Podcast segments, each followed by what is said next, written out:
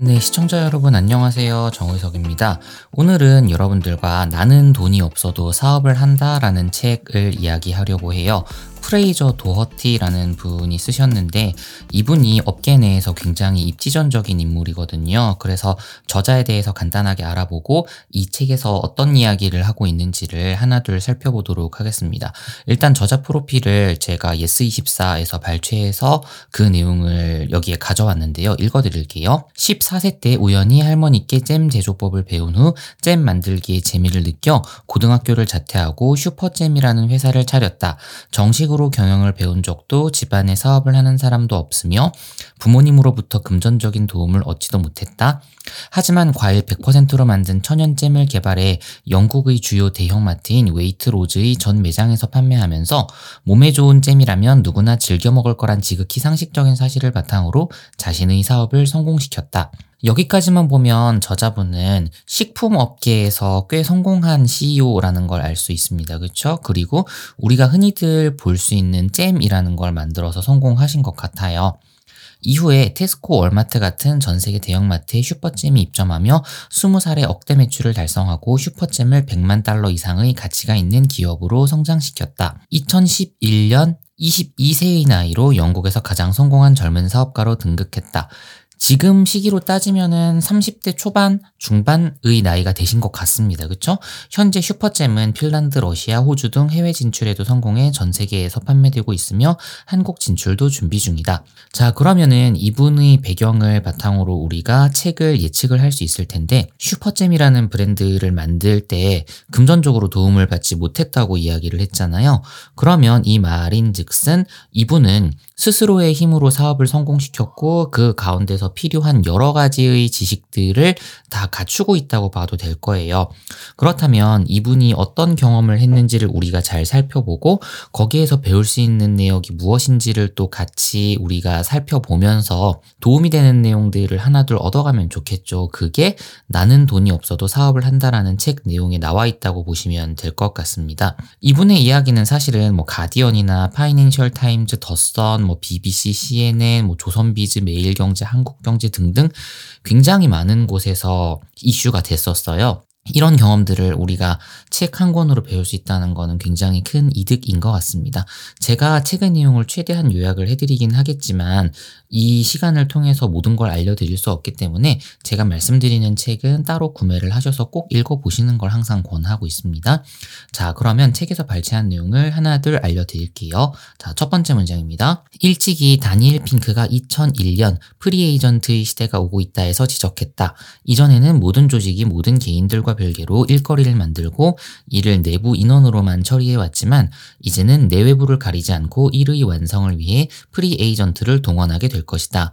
개인의 입장에서는 자신만의 경쟁력을 갖춘 사람이라면 조직의 소속으로 움직이든 개인적으로 움직이든 일거리가 개인에게 찾아올 수 있도록 할 수 있다는 것이다. 이 내용을 굉장히 좀 깊이 있게 생각을 해봐야 될 텐데 처음에 이야기했던 free agent의 시대라는 책은 2001년도에 나온 책입니다. 약 20년 전에 나온 책인데 그 책을 다 요약해 드릴 수는 없고 핵심 내용만 좀 말씀을 드리면 회사에서 일을 하면서 주어진 일을 성실하게 수행해내는 사람들이 물론 귀하지만 그런 분들보다도 실제로 본인이 강점을 가지고 회사 바깥에서 freelancing을 하면서 기업으로부터 일을 받아서 운영하는 그런 사람들의 비율이 늘어날 거다라는 이야기를 했어요. 그런 전문성이 있는 분들을 다니엘 핑크가 free agent라고 이야기를 했는데 20년이 지난 지금 살펴보면은 그 내용은 사실이죠.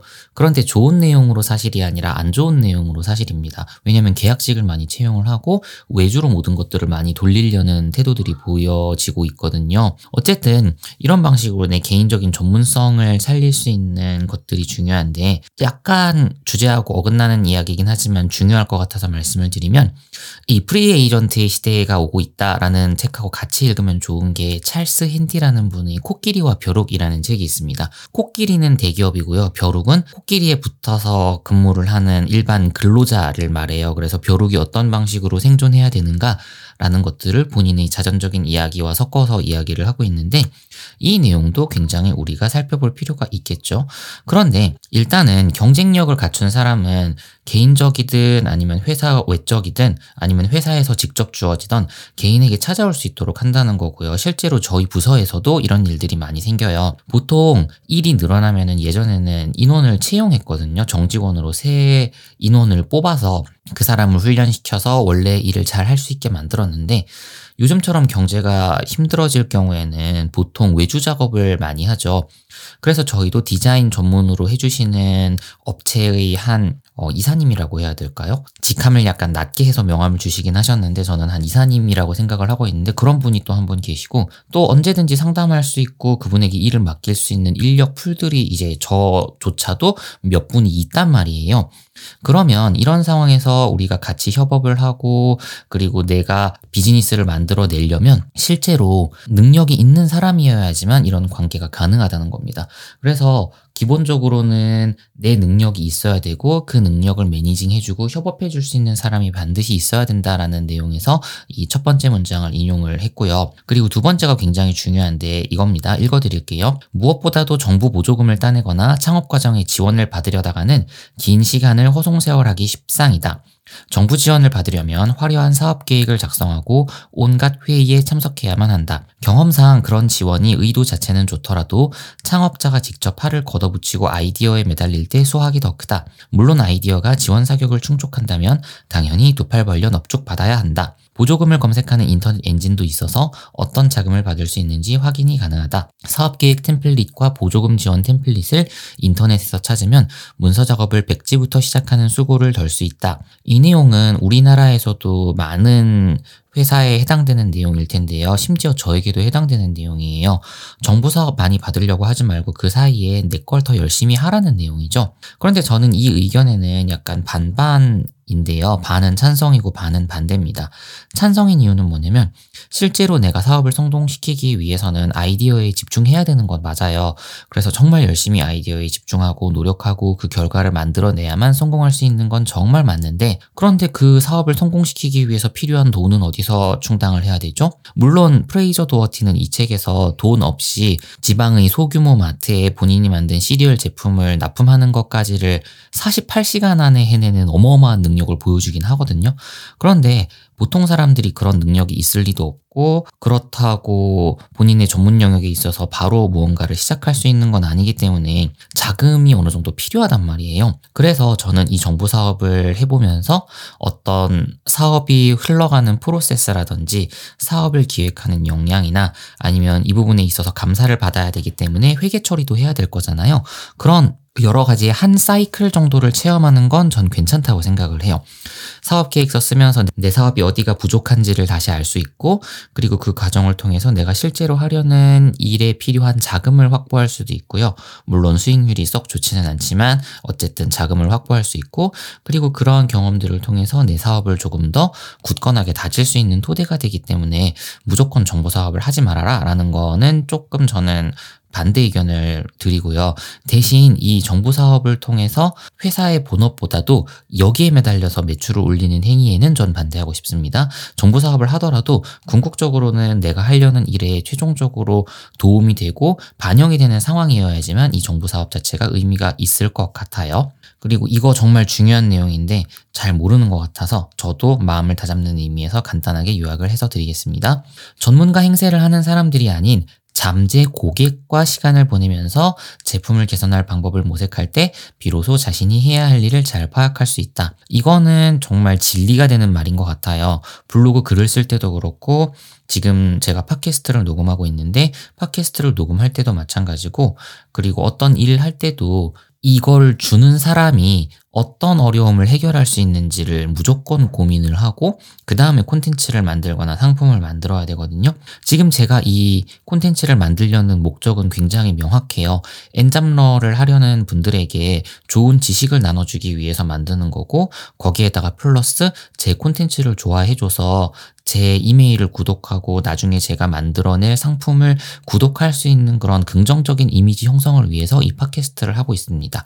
그리고 개인적으로 제가 이런 플랫폼을 계속 하다 보면 공부가 정말 많이 돼요. 그래서 개인적으로는 참 좋은 시스템이 아닌가라는 생각을 합니다. 새벽에 일어나서 이렇게 마이크를 켜고 녹음을 하고 있으면 굉장히 기분이 좋고 개인적으로 좀 자랑을 해야 될 게 이거를 어, 아이로부터 선물을 받았어요.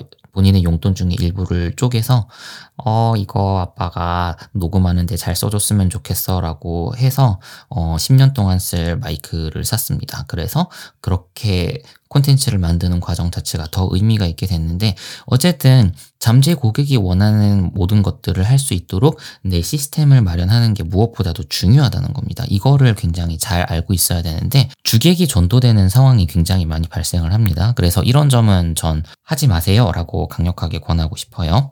자, 그 다음입니다. 사업을 해보니 스스로를 흥분시키는 아이디어를 발전시키고 직접 구매할 의향마저 있는 제품을 만들면 인지 유치가 훨씬 수월하다는 사실을 깨달았다. 사람들은 영원히 살아있는 회사에서 일하기를 원하며 스스로 신뢰하는 제품을 만들 때 위대한 일을 성취해낸다. 이건 어떤 뜻으로 이해하면 되냐면 결국에는 내가 쓰고 싶은 제품을 만들라는 거예요.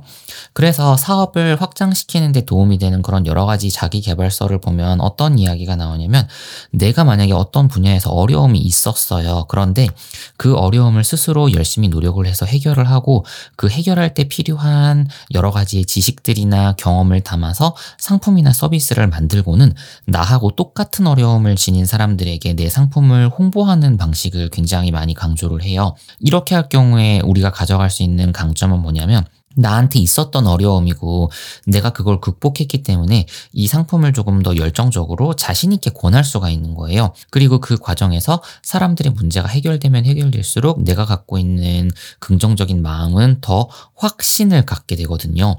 이런 과정이 반복되면 그거 자체만으로도 이 상품과 서비스의 멋있는 스토리가 돼요. 그래서 정말 브랜드가 아무것도 없이 새로 시작하는 사람의 경우에는 본인의 스토리를 판매하는 경우가 많습니다. 제가 지난번에 살짝 말씀드리긴 했는데 아이의 아토피를 치료하기 위해서 화장품을 만들었어요. 라든지 저는 이렇게 이야기를 할 수 있을 것 같아요. 블로그에서 돈을 버는 방법을 몰라서 10년 동안 개고생을 했는데 그렇게 하다 보니까 돈 버는 방법이 이거, 이거, 이거가 있는 것 같았어요. 그래서 제가 이걸 정말 어, 친절하게 알려드릴 테니까 제가 판매하는 상품을 구매해 주세요.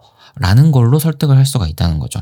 그래서 개인이 경험과 개인이 좋아하는 아이디어를 썼을 때는 정말 적극적으로 설득할 수 있다는 장점이 생기기 때문에 이런 부분에서 강점이 있고 게다가 내가 만족하는 제품이기 때문에 정말 자신감이 생기고 그러한 자신감이 상대방에게 확신을 갖게 해준다는 것 때문에 판매율이 올라갑니다.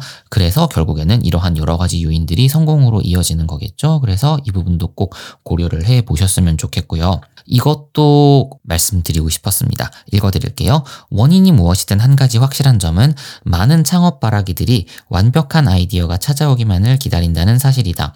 세상에 그런 아이디어란 존재하지 않는다. 이들은 늘 주변 사람들에게 최근 떠올린 아이디어를 소개하지만 그 중 하나에 집중해서 실제로 만들어 볼 생각은 전혀 하지 않는다. 제가 블로그 글 쓰면서 이런 걸 굉장히 많이 느껴요.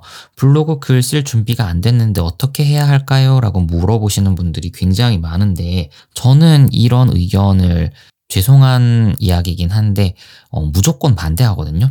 반대하는 이유는 어차피 우리는 처음에 인기 없기 때문에 내가 쓴 글을 보지도 않고 그리고 내가 이러한 아이디어를 내면서 아이디어가 조금 더 구체화가 되고 체계가 잡히는데 그걸 안 하고 그냥 머릿속으로만 이렇게 하려고 하니까 죽도 밥도 안 되는 거죠. 아무것도 결과가 나오지 않는데 시간만 계속 흘러가는 거예요. 그래서 저도 이런 성향이 되게 많이 있어서 고민이거든요. 짧은 시간에 성과를 낸 경험들이 되게 많기는 해요. 그런데 그때를 다 살펴보면은 생각하지 않고 그냥 들이댄 상태에서 결과가 나오는 경우가 많았어요. 오히려 막 쓰고 나서 고치는 게 글이 좀 더 퀄리티가 높게 나왔지 처음부터 완벽한 글을 쓰려고 소재를 모으고 문단을 구성하고 하는 과정이 결국에는 내가 막 써서 시간을 단축시켜서 만든 결과하고 그렇게 크게 차이가 나지 않는 거예요. 오히려는 떨어지는 질이 나온 경우도 있어요. 그래서 일단 도전을 해보고 무조건 시작을 해봐서 거기에서 나오는 시행착오로 제품을 발전시킬 생각을 하는 게 누구보다도 더 생산적인 일이 되지 않을까라는 생각을 하고 있습니다. 유사한 내용인데요. 읽어드리면 아이디어가 입 밖으로 나와 토론의 장을 거치지 않는다면 희미한 성공의 기회마저 사라질 것이다 라는 내용이 있습니다. 앞서 말씀드렸던 완벽한 아이디어와 어느 정도 유사한 맥락인 것 같아요. 아이디어가 나오면 토론하고 글로 써보고 만들어보고 실험해야 됩니다. 그리고 요것 또좀 중요한 내용인 것 같아요. 어, 창업가의 길은 셀 수 없이 많은 거절의 연속이며 이따금씩 어렵게 판매에 성공할 뿐이다.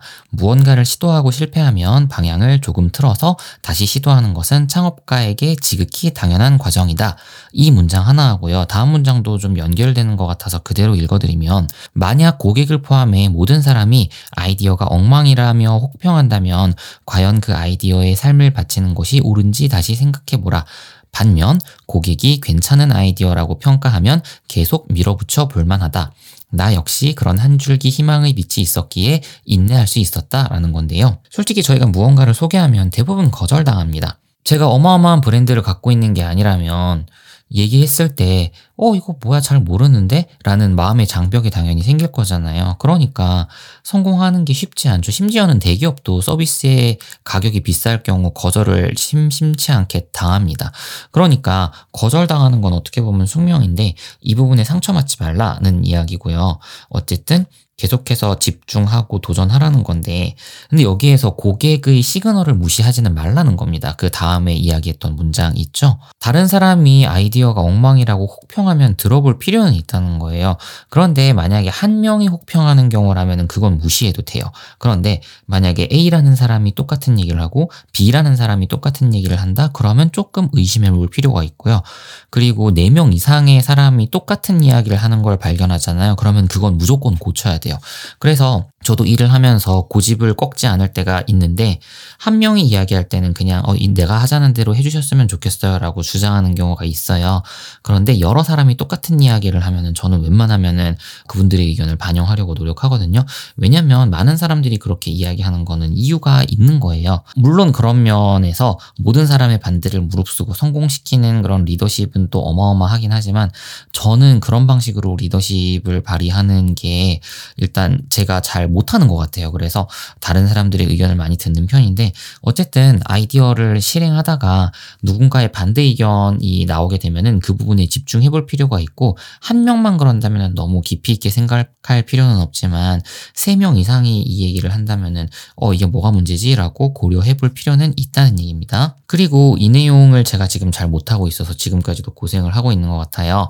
어떻게 보면 이 책은 집중하기 실험이다. 단순하면서도 분명히 정의된 목표 에 온 에너지를 집중해보라.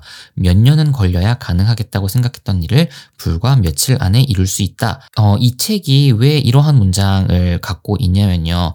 이 책에서 제가 어떤 내용이 전개되는지는 말씀을 안 드리고 문장을 짧게 인용만 해가지고 설명을 드렸잖아요.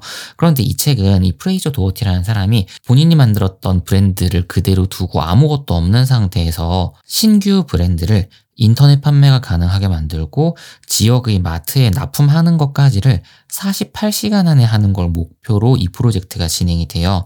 좀 솔직히 말하면 미친 짓인데 결국에는 그 미친 짓을 해냅니다. 그래서 어마어마하게 대단한 사람이라고 생각을 해요.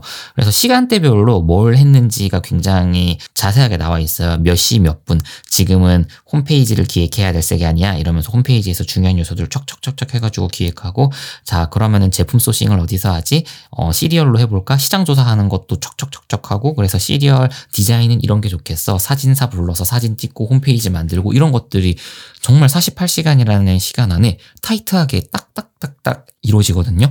그래서 샘플을 받고 그 샘플을 영업을 해서 이거 한 두 개 정도만 넣어주세요 해서 넣는 것까지가 이 책의 끝이에요. 그래서 제가 이 책의 세부적인 사항들을 다 이야기를 안 해드리는 건 뭐냐면 그냥 읽어보시라는 거를 말씀드리려고 하는 거고 대신 제가 이 팟캐스트에서는 책에서 익힐 수 있는 그런 여러 가지 지식 중에 단편적으로 익힐 수 있는 그리고 바로바로 바로 적용할 수 있는 것들을 뽑아서 알려드리는 거니까 이 팟캐스트는 이 팟캐스트대로 들으시고 거기에다가 책까지 읽으면 훨씬 더 도움이 되는 지식을 많이 얻을 수 있을 거라고 생각을 해요. 그래서 결국에는 집중하기와 관련이 있다는 내용을 말씀을 좀 드리고요. 다음 문장입니다. 탁월하면서도 첨단인 아이디어도 많지만 직접 경험해보니 아이디어가 꼭 최첨단일 필요는 없다.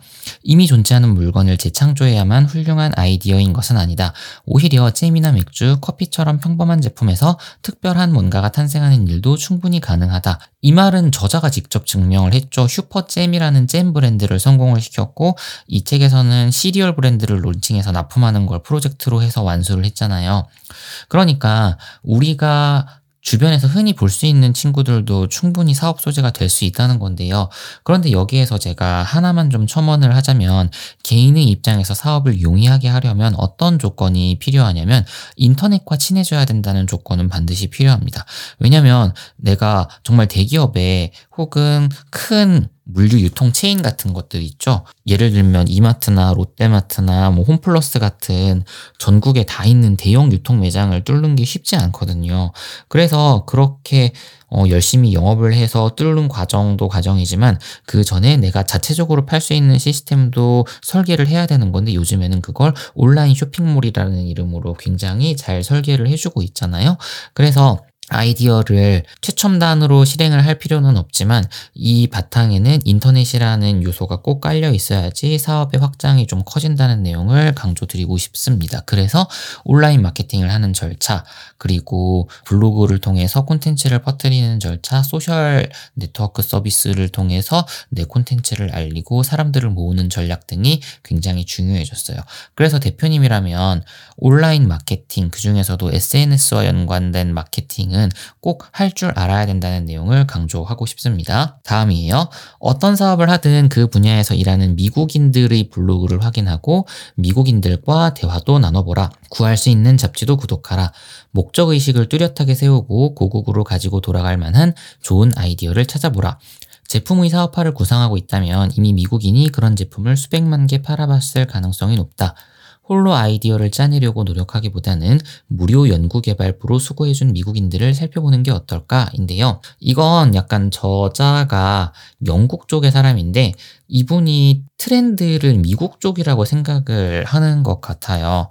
그래서 미국 쪽에 사람이 많고 그리고 영어를 사용하고 있고 그 시장에서도 약간 선도적인 역할을 한다고 생각을 했는지 여러 가지 부분 특히 미국과 관련된 부분에 꽤 많은 관심을 기울이고 있는 것 같아요.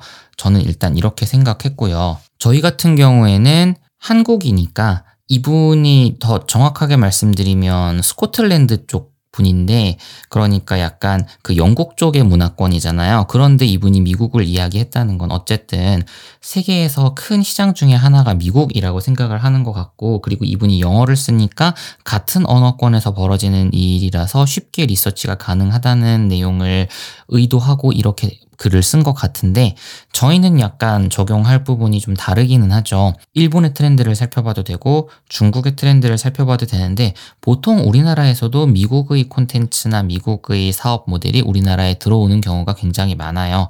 그리고 저조차도 해외 지식을 배울 때 미국 쪽의 카테고리를 굉장히 많이 뒤집니다.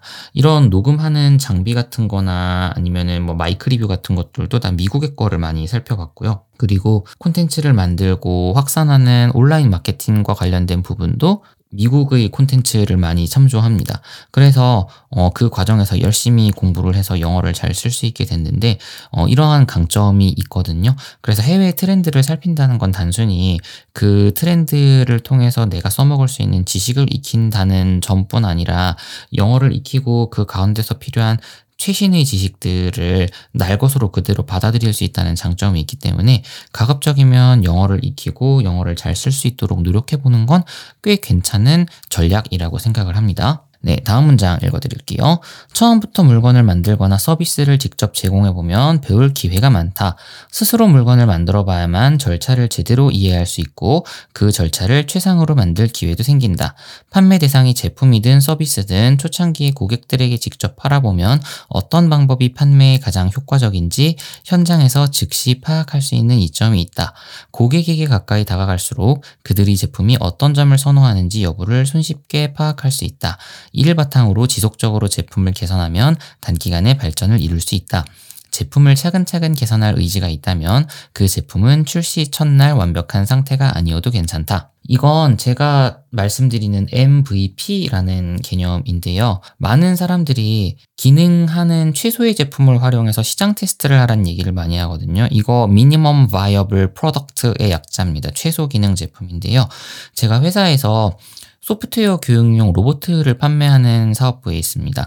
그때 로봇을 개발하는데 이전에 없던 로봇이다 보니까 어떻게 했냐면 처음에 500대 정도를 시험 생산했어요. 원래 보통 생산하면은 뭐 그 MOQ라 그러죠. 미니멈 오더 퀀터티가 보통 뭐 만 개, 2만 개, 3만 개 이렇게 시작해요. 그런데 500개만 일단 찍은 거예요. 찍어서 관련 선생님들한테 돌리면서 피드백을 받고 실제로 판매해서 테스트도 해보고 그리고 패키지가 어떤지에 대해서 정말 철저하게 테스트를 하고 그 결과를 받아서 실제 제품 양산을 진행을 했거든요. 그래서 처음에 나오는 건 언제든 개선의 여지가 있다고 생각을 해주시는 게 맞고요.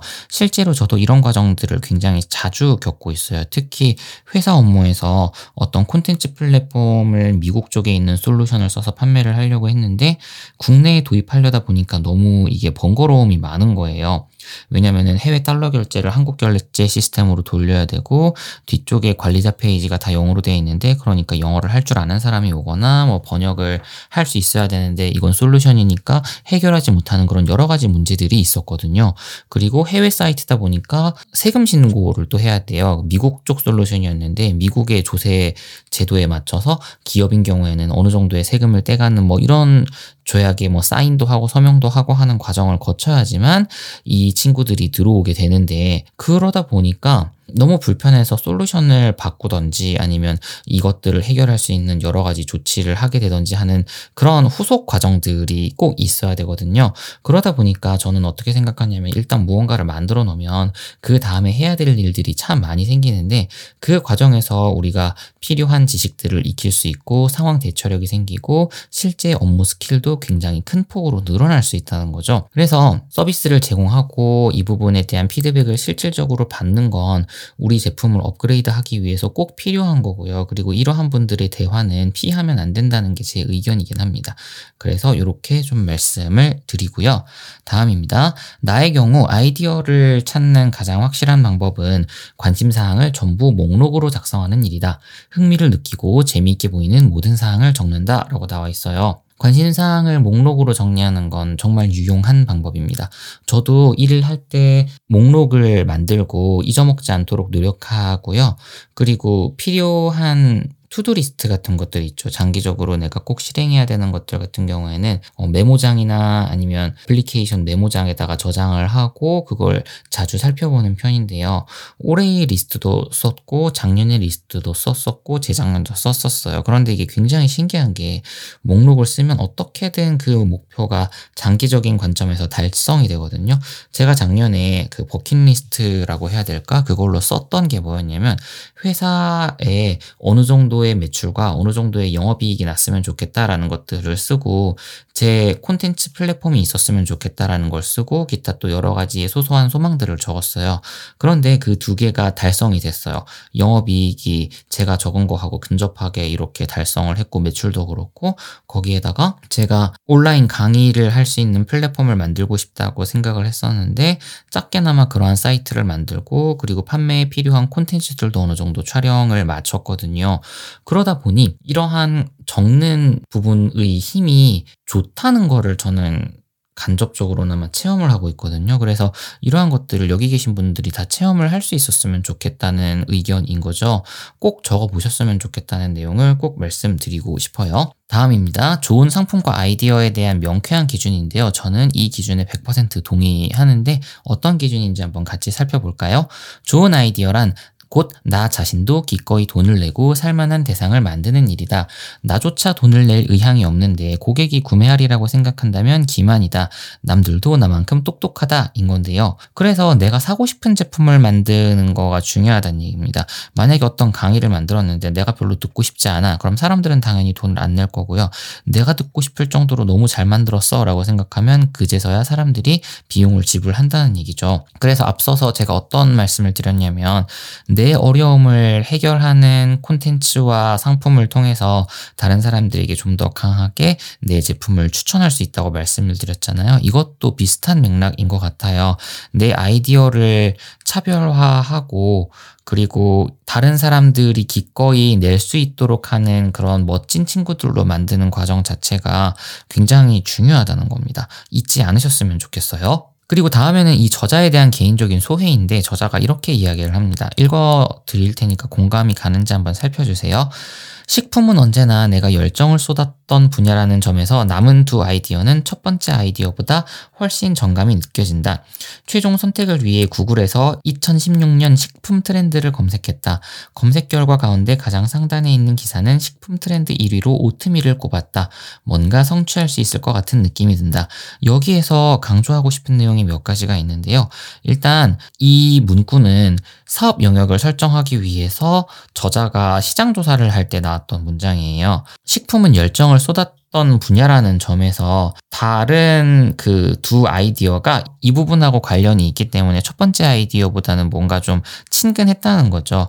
그런데 최종 선택을 위해서 트렌드를 검색을 했어요. 식품 트렌드를 검색을 했더니 오트밀이 나와서 오트밀로 선택을 했다고 하는데 그래서 이분은 아이디어를 실제로 실천을 할 때 본인이 끌리는 아이디어를 일단 먼저 고르고 본인이 하고 싶은 아이디어를 고르고요.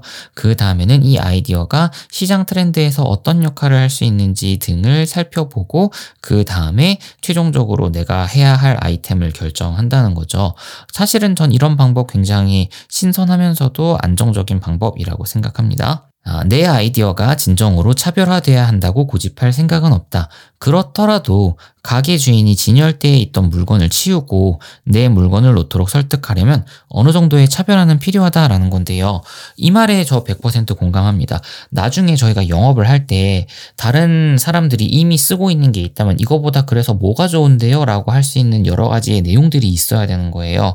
예를 들면 가격이 싸다던가 아니면 훨씬 튼튼하고 가성비가 좋다거나 아니면 뭐 이걸 통해서 뭐 돈을 많이 벌 수 있도록 돕는다거나 아니면 이 친구가 학습에 훨씬 뭐 도움이 된다거나 이런 여러 가지의 강점들이 있어야지 기존에 있던 거를 치우고 어 이게 더 좋으니까 사세요라고 주인 분들도 권할 수가 있는 거잖아요. 그러니까 사장님들 입장에선 이러한 하나하나의 팁들이 매우 중요한 거예요.